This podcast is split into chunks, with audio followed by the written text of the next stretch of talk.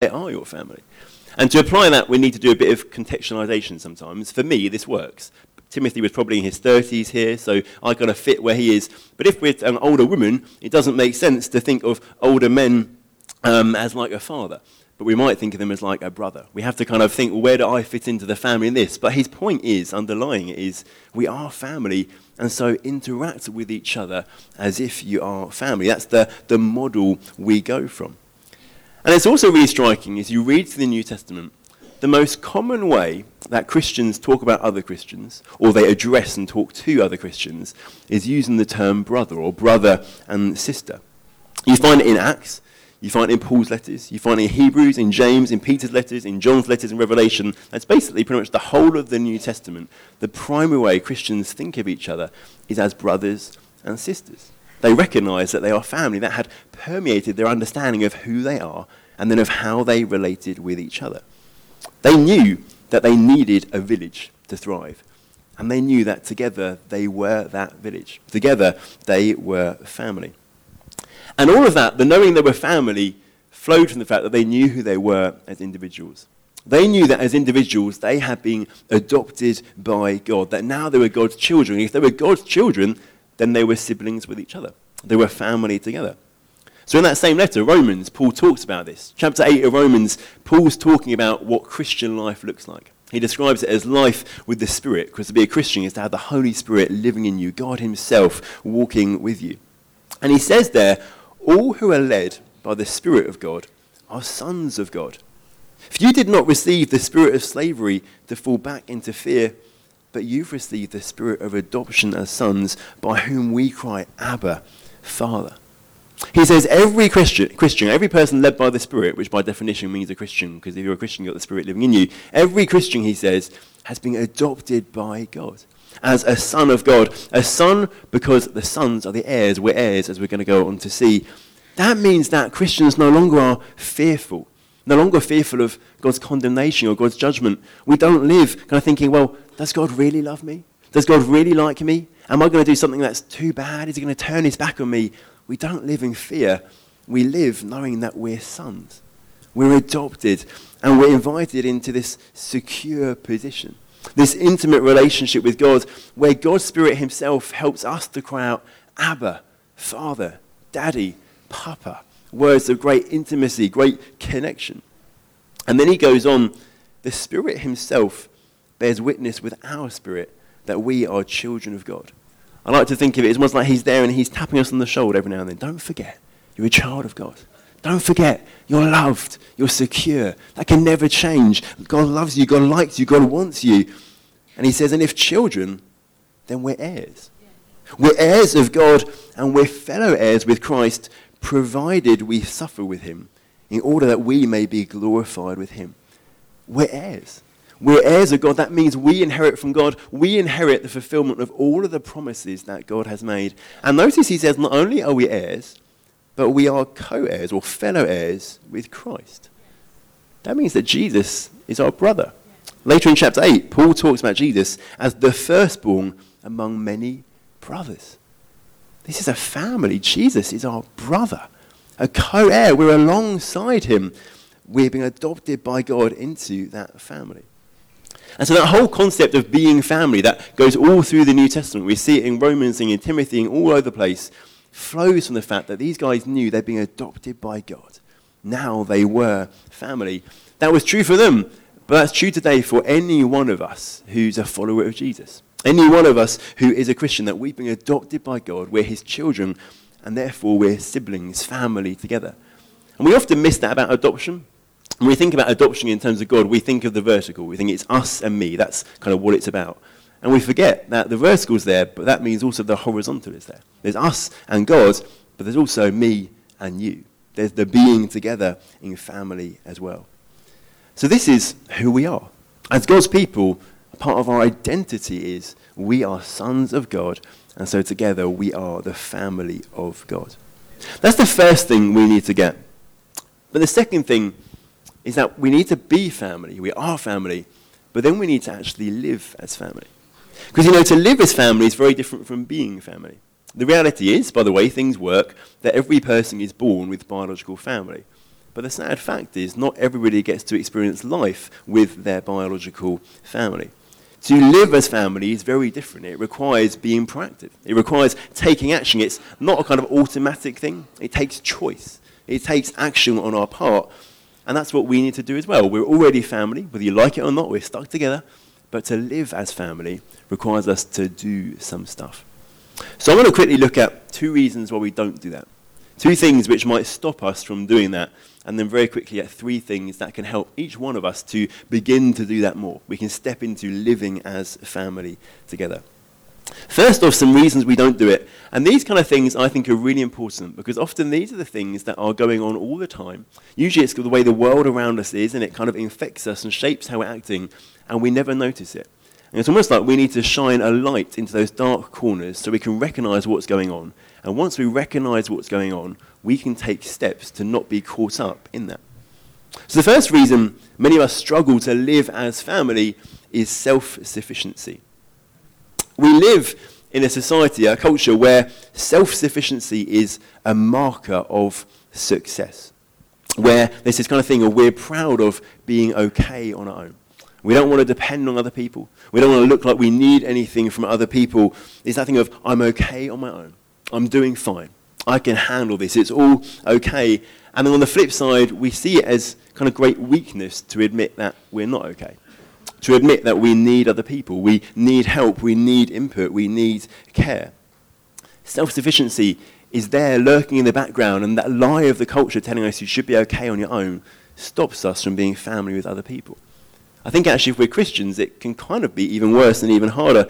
We can almost think, well, if I admit that I'm not okay, if I admit that I need help from other people, I'm saying that God isn't helping me enough. I'm saying that God isn't enough. We kind of feel guilty. We think, I should be fine because God's good and God loves me. I should be fine. And therefore, we become more and more self sufficient. But that's not how God has made us to be. That's all rooted in what we call individualism a whole way of looking at the world, thinking of all of us as individuals, our own, you know, every man is his own kind of island thing. But individualism is the opposite to family, and we are family. And God has made us family, called us to be family. And actually, the Bible teaches us we're not designed or created to be self sufficient. We're not designed and created to be independent. We're designed and created to be interdependent to be mutually dependent on each other, to get by by supporting each other. So in another Paul's letters, Galatians 6, he says, Bear one another's burdens and so fulfill the, li- the law of Christ. We're meant to bear one another's burdens. That means I'm meant to burden you, and you're meant to burden me, because that's what we do in family. And notice he says that doing that fulfills the law of Christ. He puts this as a hugely significant, important thing. He says a key part of following Christ is to bear one another's burdens. And as I thought about this, I was struck. There's something about family and sharing burdens. If I need something, if I need a lift or I want to scrounge a meal or something, I don't think twice about asking my parents. There's something about family where if you are blessed with a good family, you don't think twice about being a burden to them. Whereas with other people, we do but we are family. Bearing burdens for each other should be a natural thing. And I think even Jesus knew this. Go to the end of Jesus' life. He knows what's coming. He knows he's about. It's the night he's betrayed. He knows he's going to be handed over to the Romans, knows he's going to be executed the next day. And he goes to the garden in Gethsemane to pray. But he doesn't go on his own. He takes his 12 followers with him and he takes actually into the garden with him his three closest friends and asks them to sit nearby to pray. We know they can overhear what Jesus prays because they told us what he prays. They were nearby. He wasn't trying to be self sufficient in that moment. He wasn't saying, I'm okay on my own. I've got it all together. He went, no, I need these people alongside me. And that's frankly just a really hard thing to do and to, a way to live in our society. We have to battle against feelings of weakness, feelings of being a failure by doing that, that it's inappropriate to burden people. But we battle against it with the truth. Bear one another's burdens. We're made to be family together. And one of the things I think I'm gradually learning about this is that bearing burdens has to be a very deliberate choice in both directions. So, just one example from my life. A number of months ago, I was having a really rough time. I ended up um, one evening in my car in tears on Bexhill Seafront. and eventually plucked up the courage to phone a friend. And he was amazing. And within moments, he said, Go home, get a bag, you'll stay in the night with us. And I went, I stayed the night on their sofa, I spent the next morning with them. I properly interrupted their life. I was a proper burden upon them. But I wasn't in the right state, and I needed family at that point. And I actually remember having to make this kind of conscious choice. So I drove there thinking, I need family right now. I'm going to let myself be a burden to them. It had to be a deliberate thing because everything in me was going, Andrew, this is totally out of order. You're being totally, uh, you know, can't do this. But no, I thought I have to be, allow myself. But it's a two-way thing. I just want to be, don't just want to be a burden on people. I want to be burdened. And so on my side, I'm realizing for myself the most uh, kind of the biggest thing I need to growing in this is I'm the kind of person who I have most hours of the day mapped out. I've always got something I'm doing or I want to do. And so if someone turns up at my home, I can struggle a little bit to let go of what I'm doing and to be friendly to them. But I want to.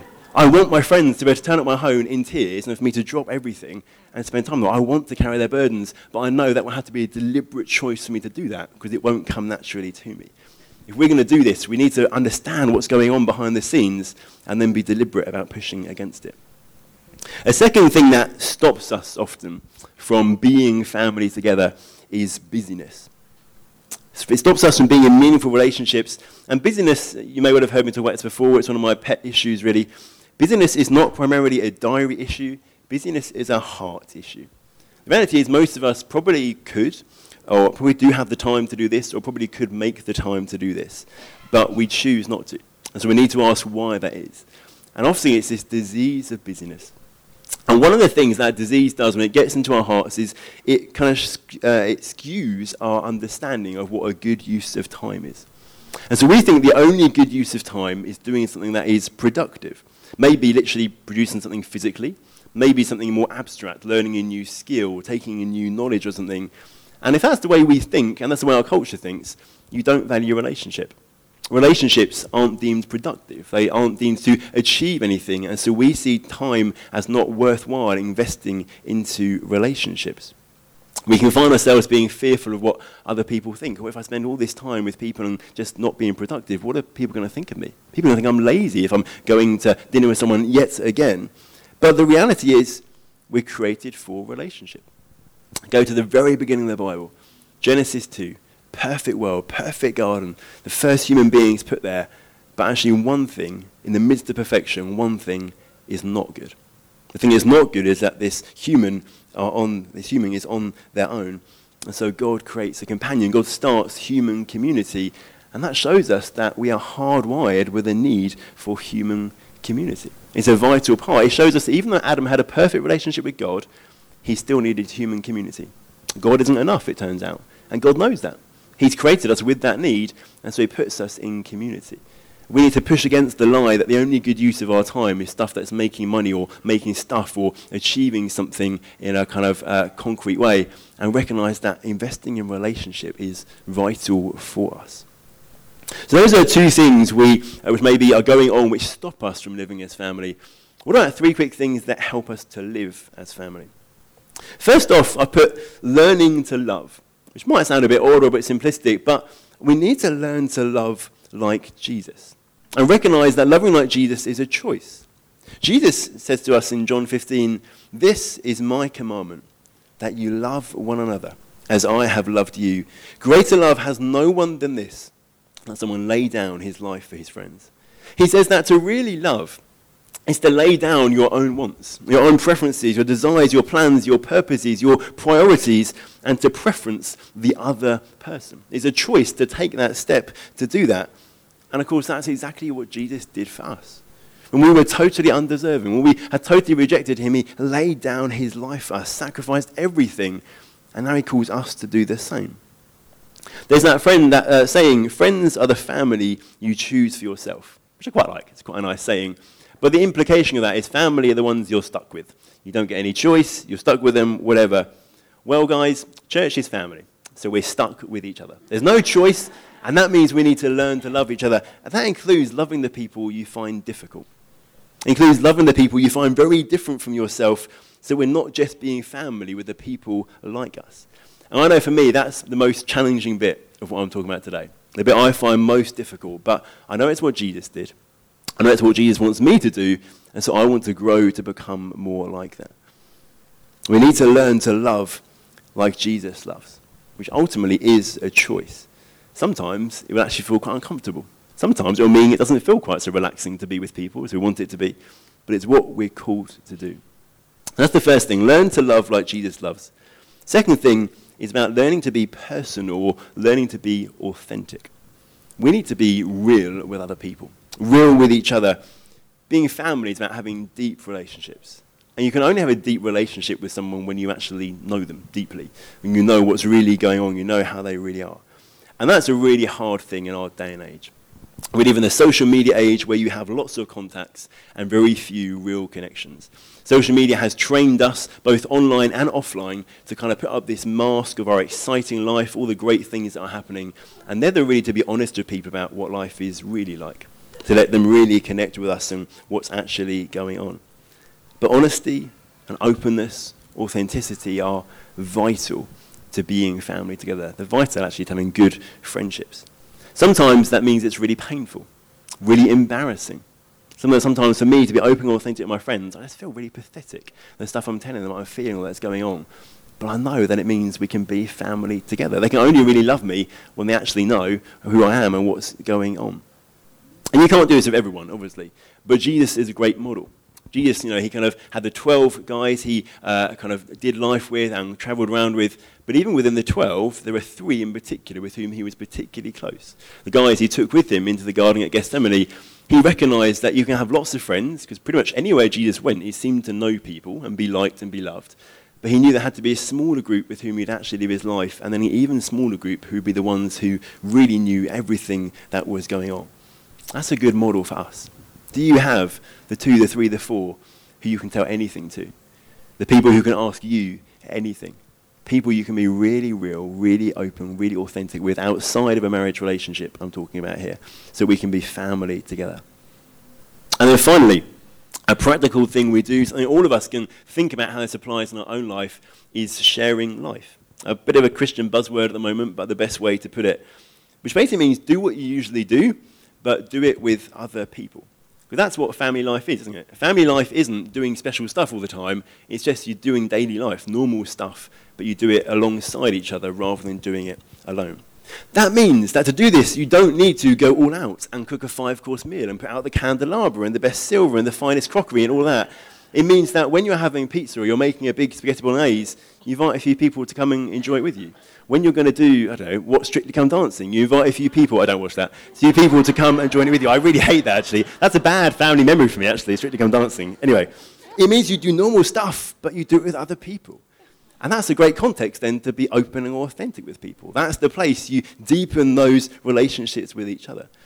I know for myself, as I've sought to try and live out this biblical model of family more and more, one of the ways I feel most loved, actually, and most experienced family is my friends whose houses I can go to and I know I can just walk off and turn the kettle on and make a cup of tea. I can raid the fridge. I can just turn up. I can keep on the sofa if I need to.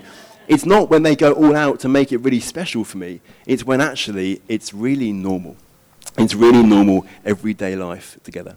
So just have a think, what do you do that you could have others alongside you in doing together and who do you know who you can invite to join alongside you? Maybe the challenge, the challenge to me definitely is who is not my natural invite, but is the person actually I should be inviting to be family with me.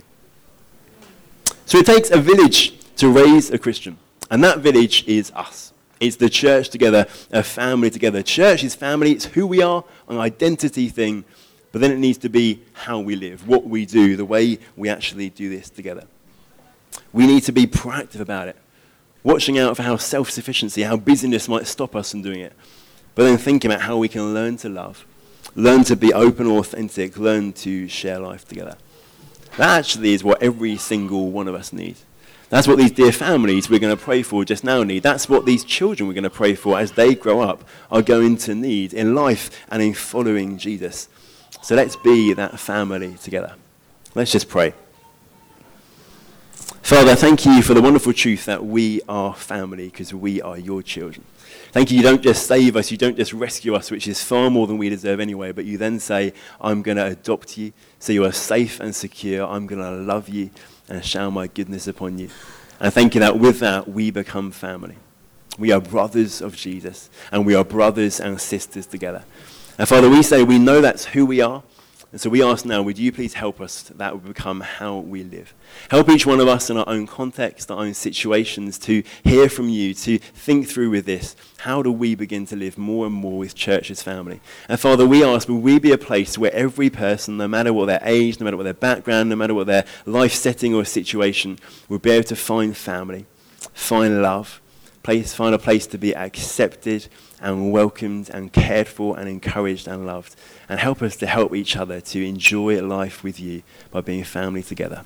We ask this in your name. Amen.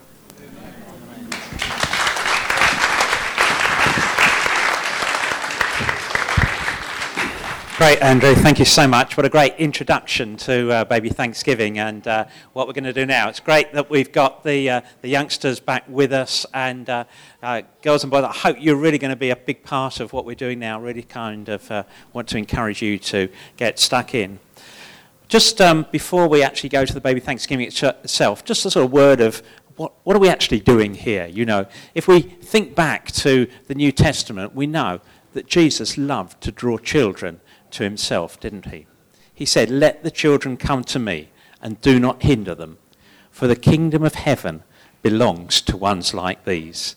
And I think it's amazing when we think about children, there's a sort of innocence and an openness. I mean, I know there's the other side, but you know, there is a, a kind of vulnerability. And, and I think in a way that's why this is such an important thing to do because, you know, we know that the parents will be shaping those children right from, you know, day one and throughout their lives. And uh, it's a big task. And as Andrew said, you know, it takes a village to raise a child. And so we want to be standing with them today as they, uh, as these bring these, uh, these children up. It's a time for the families to uh, recognize that each child that uh, has been born to them is a gift from God. And so we give thanks for the safe delivery of those children, the joy and the delight that they bring. And we, as church family, share in that joy with them. It's a time for them as parents to commit publicly to raise these children, to do their best to help them to follow Jesus through their lives. And uh, it's a good point for them to say, no, we are going to do our best to raise our children in that way. And then, as Andrew said, we are family together. And so these families, we stand with them today and just say, yes, we will support you. We're part of this with you. We want to be the ones alongside you. We want to be the ones invited to help when it gets tough. We want to be the ones who are going to be their teachers in energy or going to help out in tots or whatever it takes to raise these children. We're going to be there and we're going to be helping you do that. So, those are some of the things that today is what it isn't. It's not some sort of magic ceremony that makes them a Christian. We believe that each of these uh, children will at one point have to make their own decision about following Christ. And hopefully, the input of their parents, the work that we would do with them as a church together, will bring them to that point. But that's a decision that uh, they will make themselves. And so, this isn't baptism either. Baptism will come after they have made that decision. And maybe for you, if you're parents in the church here or grandparents too, I know a number of people are, it's also a good time to remember the commitments you made to your children. And uh, I know in our lives, you know, whether they're big or small or whether they're big, you know, they're still your children, aren't they? And you're still um, trying to have your input, trying to bring that guidance and direction. And uh, it's a chance for us to remember and to think about the children, the grandchildren that God has trusted us with. So let's invite them up, shall we? I'm talking in the abstract until we see. So, uh, you guys, Anna, Dorota, um, Ryden, Susie, Danny, Lindsay, come up. It's great that a, a, few friends have come across from Hastings to support them. Danny, you going to come up? Come on, mate. Um, Danny's really part of six o'clock, but um, we'll encourage him to come up with Danny. Uh, sorry. You know, I said I wouldn't embarrass them, and I, am going to try and stick to that. Um, so I don't know whether maybe if you if you're if you're here as family, I, I know I've seen some really smartly dressed children. Why don't you, you if you want to come up and um, support your families here, you're welcome to come and stand with them. Maybe some of the, the other guys from the core team and that sort of thing. really we just want to um, pray for them. Now, actually, what I should do is just kind of um, tell you who we have. So, uh, Dorota and Enna, you know, and Eli, Lindsay and Bella. And uh, Bella, I, have sort of I've known before she was born. Actually, I've walked with these guys, and they've been having the scan, and I've heard the scan and everything else. So it's great to have Danny and Lindsay and Bella. Faith Rose too big sister to kind of uh, play with her, and then Ryden and Susie and Ellis. Ryden and Susie have, uh, on one level, already been through a baby Thanksgiving, but you know we like to do it again, and that part of um, standing with them as church family. That's why it's important to do it here in the venue with us. So it's, it's great to have you guys. And um, well, I I just pray, just a, a, general blessing, and then we'll ask someone just to pray for each, uh, each one of them. Father God, we do thank you for these children, Lord God. Lord, we thank you for Eli. We thank you for Bella. We thank you for Ellis, Lord God. Lord, thank you for their safe birth and their great start in life. And uh, we just want to pray just a blessing upon them and the families now, Lord God. Lord, through all the challenges of raising children, Lord God, I pray that there will be joy and there will be delight from these children. I pray that you will strengthen the parents, Lord God, Dorota, Enna, Lindsay, Danny, Ryden, Susie, Lord God. I pray that they will bring these children up well, that they will introduce you, Lord Jesus, to their children at an early stage and uh, will set them a great example in following you through their lives. So now just pray, just your blessing upon them. We pray for health for them. We pray for freedom from accidents, Lord God. We pray that these children will thrive and do well in your name, Lord Jesus. Amen. Amen. So maybe I'll just get one or two people to pray. When you want to start? Yeah, oh, thank you. Just yeah, just pray first. And then Dorota, yeah, I pray. I pray for wisdom. You said if any of us lacks wisdom, to ask you, and you will give generously without finding fault. And my goodness, we need wisdom bringing up these little ones. And I just pray that you will, you will give them wisdom when they need it, Lord. I pray, Lord, when there's things they're not sure what to do, I pray that you will, you will, it, wisdom might come from family members, it might come from friends and from the church, Lord. But I pray that you'll bring it when they need it, to how to, how to bring up little Eli to know you and love you, Lord. Thank you. Just I'm pretty certain the name Eli means my God. So I was going to pray that. I pray that Eli will come to know you as his God. We know above all else, that's what we're made for. That's where our hearts find our, their rest. They find their rest in you. And so we just pray, would he grow up to be a mighty man of God?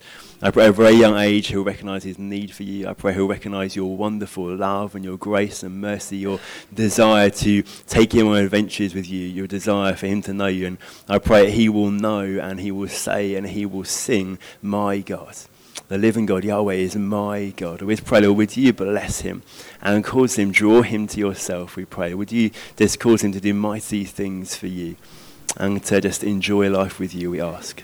Amen. So just encourage you just to amen those prayers, Range. Just going to pray for Danny and Lindsay and uh, uh, Bella. And Faith Rose. yeah, Father, I just pray for your blessing upon this lovely family. Father, thank you for the way that you have revealed yourself to them. And Father, I just pray, Lord, that as they continue to grow in you, Father, you will give them wisdom and understanding and patience and everything that is needed to bring up these two little girls in your ways.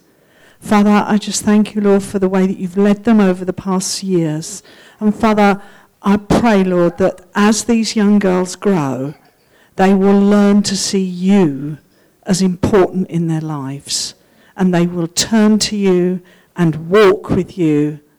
And Father, you will be to them a shining light, a rock, Lord, in their lives. Amen. Yeah, Lord, we thank you for Danny and Lindsay, Lord. We thank you for Bella, Lord, and for Faith Rose, Lord. We just pray that you will as Laurie just said, you'll give them patience, Lord. We, we, we pray for wisdom, but we also pray for patience as, as parents, Lord. It's, it's, it's not always easy, Lord. We do just thank you that we can rely on you. Lord, when, when we get to the end of our tethers sometimes, that we know that you are there for us. And Lord, I just pray that over Danny and Lindsay that you know that they would never feel exasperated, they would never feel at the end of their tether, but they can always rely on you to give them that support, that strength. And Lord, as, as, as Andrew's been speaking this, this morning about family, Lord, may they be able to rely on the wider family, Lord, those around them, Lord, that they can put their burdens on them as well, Lord. Lord, we thank you for them. Bless them, Lord. Bless them as they bring up Bella and Faith Rose, Lord. Encourage them, Lord, in your ways, Lord. May they grow in your ways. Amen. So Ellis's grandma, I think, is going to pray for them. So Marguerite's going to pray for uh, Ryden and Susie and Ellis. Yes, Lord, we thank you for the gift of, of Ellis Job. And Lord, we just thank you that he is born healthy and strong. And Lord, we thank you for his parents who so love him. And Lord, I just pray that he will grow up to know you at a very early age. I pray, Father, he will be a man of integrity. He will grow up to be full of the Holy Spirit, and that he will be a real ambassador for you. Father, I just pray for Ryden and Susie as they um, work together to form uh, the, the character of this little baby with your help. I pray, Father, that you will be the center of their lives, Jesus, and that they will rely on you totally for every situation that arises. And so, Father, I ask a blessing and I thank you for this little family. Thank you, Jesus. Oh, thank you, Lord Jesus, for for family together. Thank you that Susie and Ryden have chosen to be part of our family here in Bexhill, and it's just been such a joy to get to know them better. Father, I do pray that they will take on board all the things that Andrew was talking about this morning about um, being part of a wider family and knowing that they can come to us when they need to and that they don't have to do it all on their own. Yeah, thank you, Lord, that you've given us that privilege to be part of a Christian family where we can all support and help each other. Yeah, and we thank you for little Ellis. Amen. I just had this little verse here. Um, it's from Proverbs 20, verse 7, and it says, The righteous who walk in integrity, blessed are his children after him. And Lord, I just thank you for Ryden and Susie. Lord, that as they walk and um, are a testimony of people who follow you, Lord, that you will bless Ellis, Lord, throughout his life. Lord, as they look to you for guidance, for wisdom, Lord, that they would partner with you in their parenting skills, I pray. In Jesus' name, amen. Amen. I think we've probably reached our attention span here, but so great for you guys. Uh, I didn't remember that it's Ellis's first birthday today. I don't know if he'll understand, but shall we sing happy birthday to him? Why not do that? Uh, to you. Happy birthday to you. Happy birthday, dear Ellis. Happy birthday to you. Woo! Great. Well, um, we're going to go upstairs now. We've got some cake and some juice up there. Um, yeah, cake. it is a chance. I mean, the first change in being family is saying hi. So if you don't know these guys, why don't you try and make sure that you at least are saying, hey, hi, I'm glad that we're church family together. So we're going to go upstairs and have that. And uh, Jenny's going to say something. Can I please, just, can you give your cards back that you were given when your children went up